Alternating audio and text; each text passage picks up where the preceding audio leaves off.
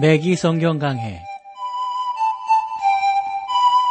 Thru the Bible 제공으로 창세기부터 요한계시록까지 강해한 맥기 목사님의 강해 설교를 보내드리는 맥기 성경 강해 오늘도 목동제일교회 김성근 목사님께서 말씀을 전해주시겠습니다.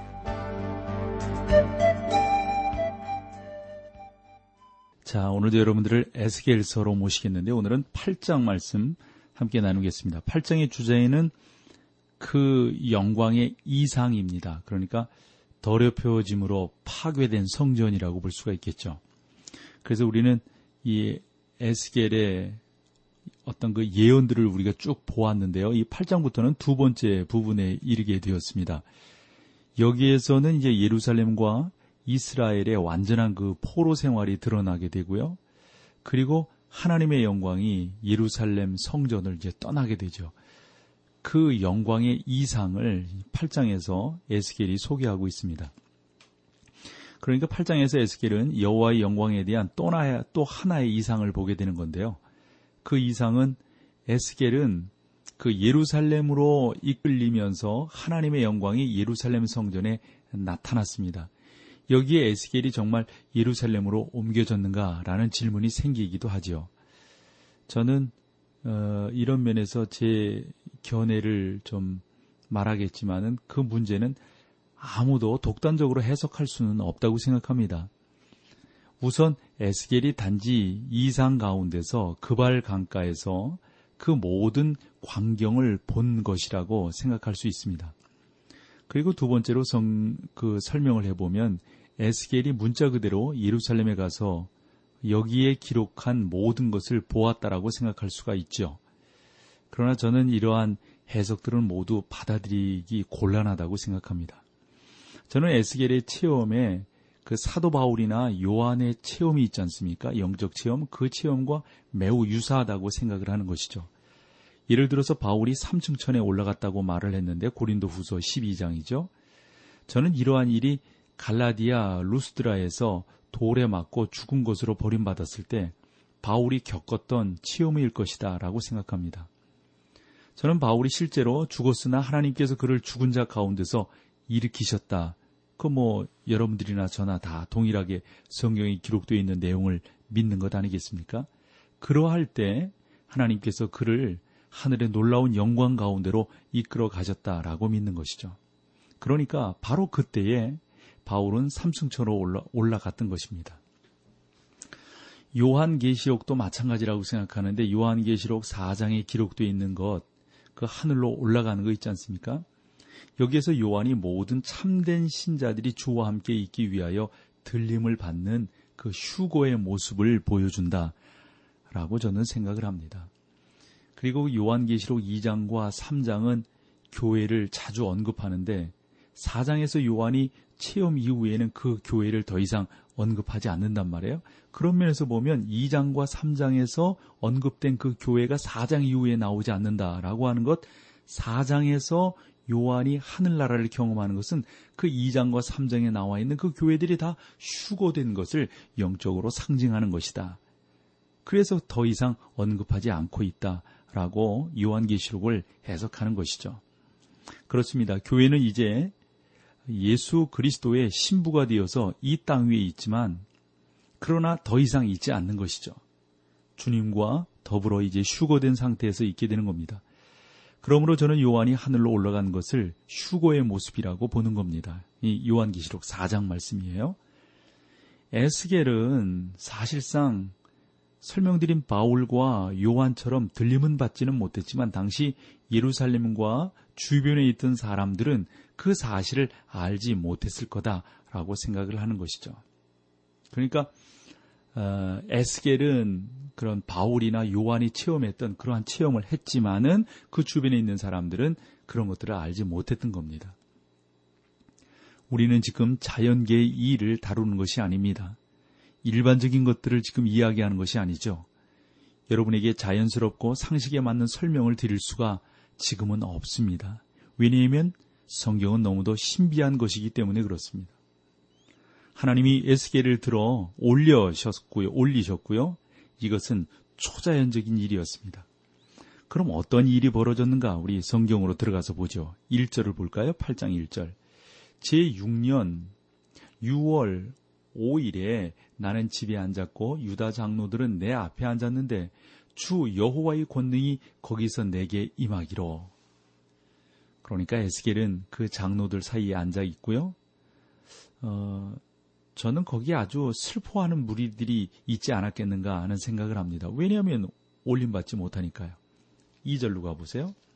내가 보니 불같은 형상이 있어 그 허리 이하 모양은 불 같고 허리 이상은 광채가 나서 단쇠 같은데 이것은 여러분 1장에 기록된 에스겔의 환상과 매우 유사한 부분이죠.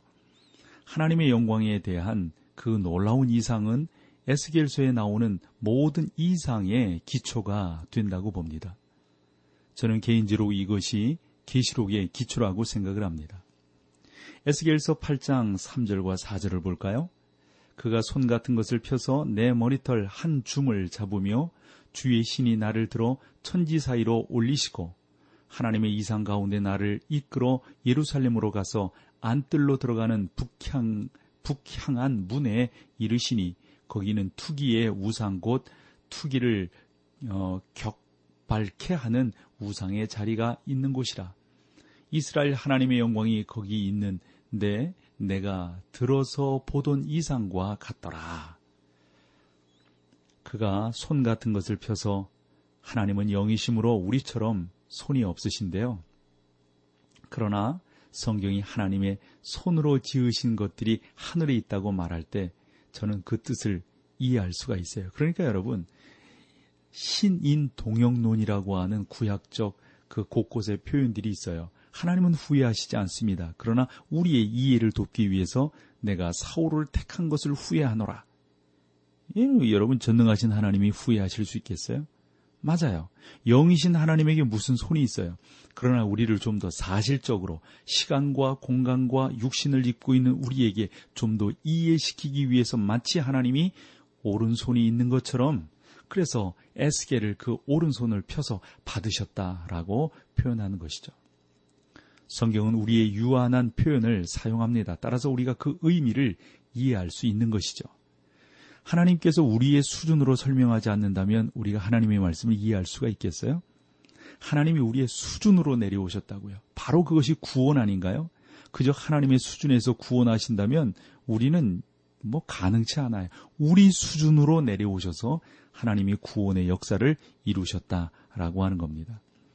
여러분들 그러한 예 중에는 우리가 흔히 빌리그리암 예화를 많이 드는데요. 빌리그리암이 하나님 그 우주 만물을 지으신 전능하신 하나님이 우리를 구원하신 그 구원을 우리가 어떻게 이해할 수 있느냐 이렇게 생각해야 된다 이거죠.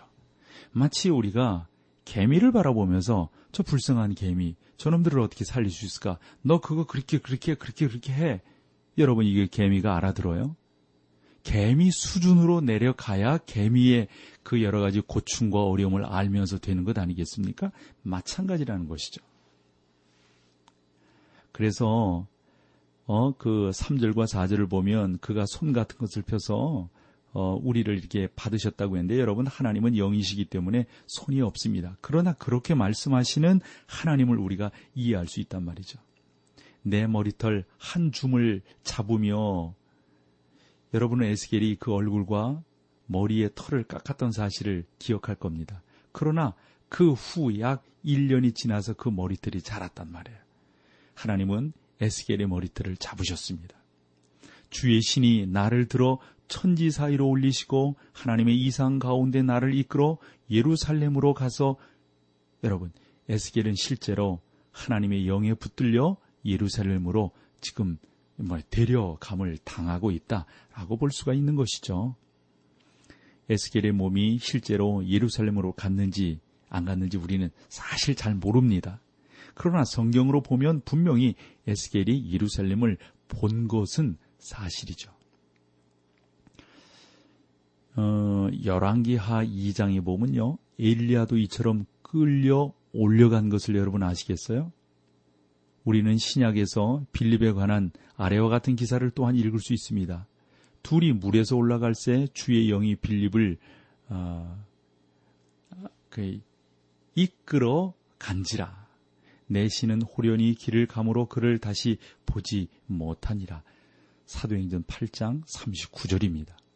빌립은 그 몸이 직접 이동을 했습니다. 일리아도 그랬고 아마 여기에 나오는 에스겔도 마찬가지 아니겠는가 싶어요. 그 안뜰로 들어가는 북향한 문에 이르니 거기는 투기의 우상, 곧 투기를 격발케 하는 우상의 자리가 있는 곳이라. 그래서 저는 이 투기의 우상이 아마도 문하세가 그 성전에 두었던 우상이 아니겠는가 좀 생각을 하는데 왜냐하면 열왕기하 21장과 역대하 33장을 보면 그런 것들을 충분히 상상할 수가 있습니다. 이 우상은 가증하고 하나님을 해방하는 것이었습니다. 회방하는 거였어요. 아마 그 오래된 우상이 한쪽에 치워져 있는 동안 아마 사람들에게는 잊혀졌겠죠. 근데 이제 에스겔 시대에 그 우상을 끌어내요. 이제 백성들로 하여금 우리가 어떻게 하나님 앞에 죄를 지었는가 그것을 회개하고 하나님께 돌아와야 될 그 모든 것들을 지금 어, 하나님께서 에스겔을 통하여 그 백성 가운데 다시금 어, 회상시키고 있다. 그래서 그 백성들이 다시금 우상을 숭배하지 않게끔 하시려고 하는 하나님의 의도가 있음을 우리가 여기서 알게 됩니다. 자, 여기서 우리 찬송 함께하고 계속 말씀을 나누겠습니다. 모든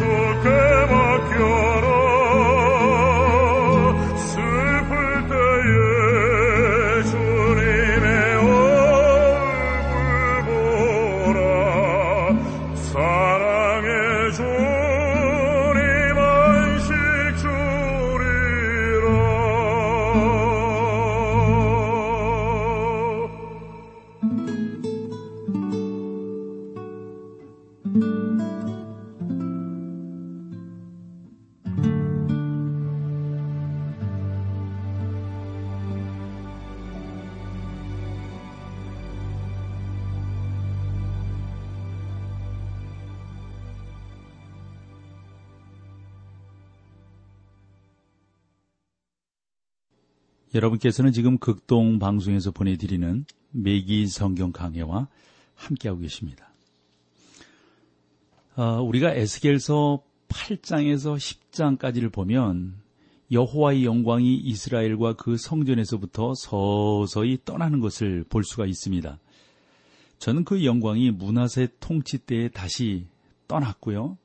에스겔이 여기에 어, 여기에서 거기에 대한 이상을 받은 것이다라고 생각을 합니다. 그러니까 문화세 때 떠났던 그 영광이 하나님께서 에스겔에게 역사하심으로 다시금 나타나게 되는 것이죠. 어, 저는 대부분의 주석가들이 그 영광이 포로 시대 때 떠났다라고 생각하는 것을 우리가 책을 통해서 알 수가 있습니다. 그러나 그 견해가 정확하지 못하다라고 생각을 합니다. 왜냐하면 그 영광이 문하세의 극악한 통치 때에 떠나지 않았다면 하나님의 임재와 영광을 떠나시게 할 만한 이스라엘의 역사의 다른 시기를 우리가 찾아볼 수 없기 때문입니다. 그래서 본장에서 우리는 그 영광이 떠나는 이상을 전체적으로 볼 수가 없는 겁니다. 여기에서 그 영광이 백성들이 하나님께 돌아오지 않으므로 성전에서 떠나 동쪽에 있는 성으로 가서 그곳에서 머물러 있게 되는 것이죠. 그리고 나서 10장에 가서 그 영광이 완전히 떠나는 것을 우리가 볼 수가 있습니다. 어쨌건 문하세 통치 이후에 여호와의 영광이 그 성전에 있었다는 증거를 우리는 찾아볼 수 없다 하는 겁니다. 이러한 이상이 에스겔에게 주어진 것은 하나님이 자비하신 분임을 보여주려는데 목적이 있다고 봅니다. 하나님은 이스라엘이 돌아오기만 하면 언제든지 기꺼이 너희를 구해주고 내 영광을 너희 가운데 있게 하고 그 영광을 통하여 너희가 살 수 있도록 해 주시겠다고 하는 것을 지금 에스겔을 통해서 보여주시는 것 아니겠습니까? 하나님은 자비롭고 사랑이 많으신 분이지 않습니까? 그러나 의롭고 공평하신 분이기 때문에 악을 용납하실 수 없단 말이에요. 그래서 문화색과 같은 그러한 악한 통치자가 하나님을 배역하고 하나님을 배반하고 우상을 섬기면 그 영광을 거두어 가신단 말이죠. 영광이 거두어 가지니까 하나님의 백성이 어떤 꼴이 됩니까? 이건 뭐 말도 아니지 않습니까? 하나님은 자신과 반대되는 일을 허용하실 수가 없습니다. 오늘날 하나님은 우리의 의나 완전함으로 우리를 구원하시지 않습니다. 우리에게는 하나님께 드릴 만한 그 무엇이 있단 말입니까? 아무것도 없지 않습니까? 하나님은 의 외에는 아무것도 용납지 아니하십니다. 그러므로 하나님의 그 인간을 구하는 그 구원의 방편을 보면 하나님께서 그 모든 것들을 미리 마련하신 것을 우리가 볼 수가 있습니다. 우리는 예를 들어서 주 예수 그리스도에 대한 믿음을 통하여 하나님께 나아가는 길을 우리가 알고 있는데 그 길을 누가 만드셨어요? 하나님 아버지께서 만드셨지 않습니까? 그렇지 않았다면 우리는 하나님께 나아갈 수가 없습니다. 하나님을 바라볼 수도 없고 우리는 그저 죽었던 죄인 그 당시 그 자체로 머물러 있을 수 밖에 없는 것이죠. 하나님은 우리의 반역하는 본성을 용납하실 수가 없습니다.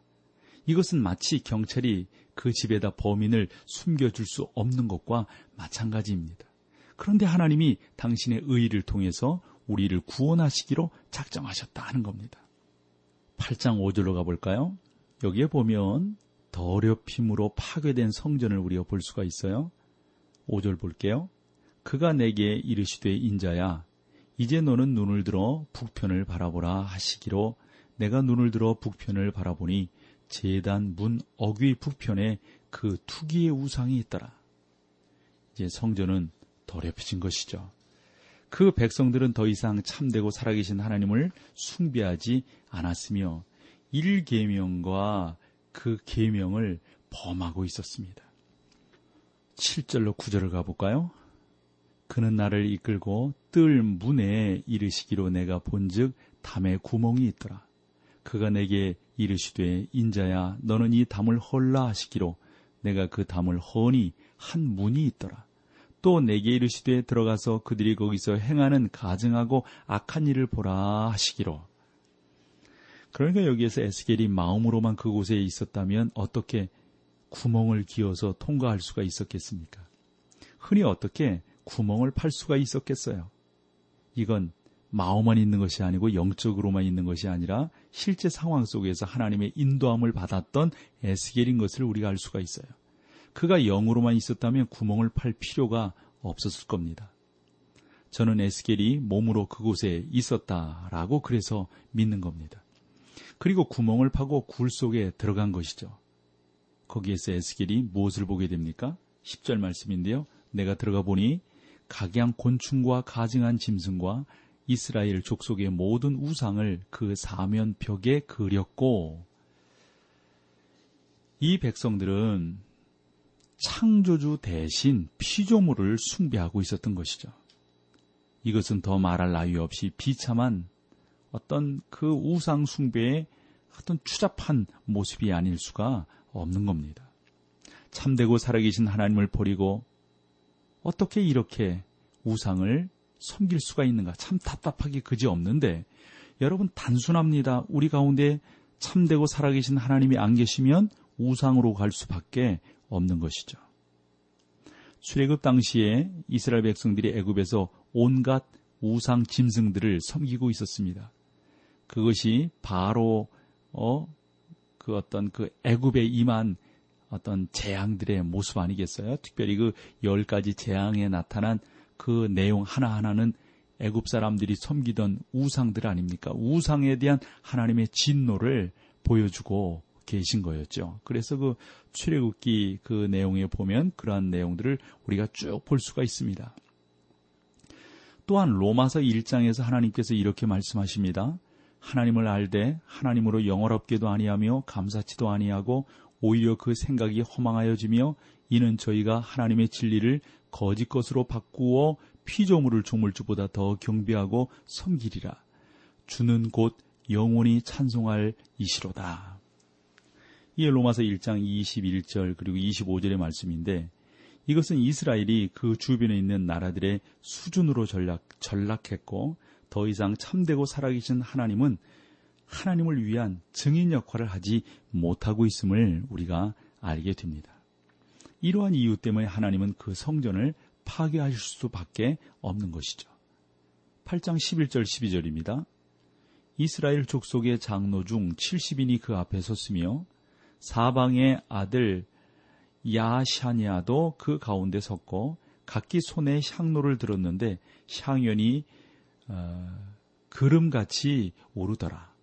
또 내게 이르시되 인자야 이스라엘 족속의 장로들이 각각 그 우상의 방한 어두운 가운데서 행하는 것을 내가 보았느냐 그들이 이를 여호와께서 우리를 보지 아니하시며 이 땅을 버리셨다 하느니라 알다시피 그들은 하나님을 버렸습니다. 그들은 하나님께서 살펴보시지 않았다고 말을 했습니다.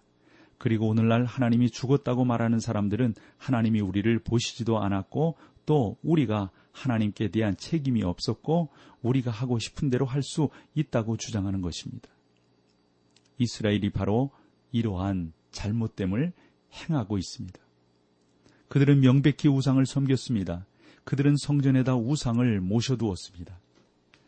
사랑하는 우리 매기성경강의 애청자 여러분, 오늘날 신자들의 몸은 이 땅 위에 있는 하나님의 성전임을 믿습니다. 하나님께서 우리 마음속을 살펴보시고 기뻐하셔야만 합니다. 그런데 우리의 모습은 어떻습니까? 13절로 15절 볼게요. 또 내게 이르시되 너는 다시 그들을 그들의 행하는 바 다른 큰 가증한 일을 보리라 하시더라. 그가 또 나를 데리고 여호와의 전으로 들어가는 북문에 이르시기로 보니 거기 여인들이 앉아 단무스를 위하여 애곡하더라.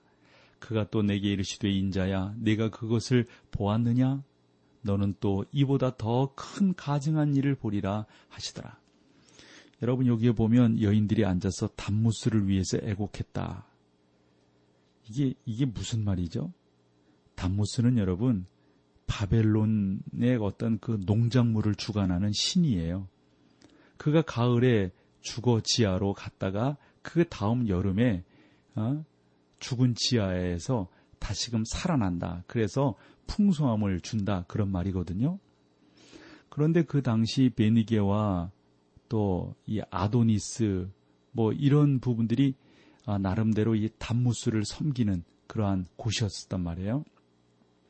그리고 어, 그리스에도 이 신에 대한 숭배가 유행하고 있었다고 합니다.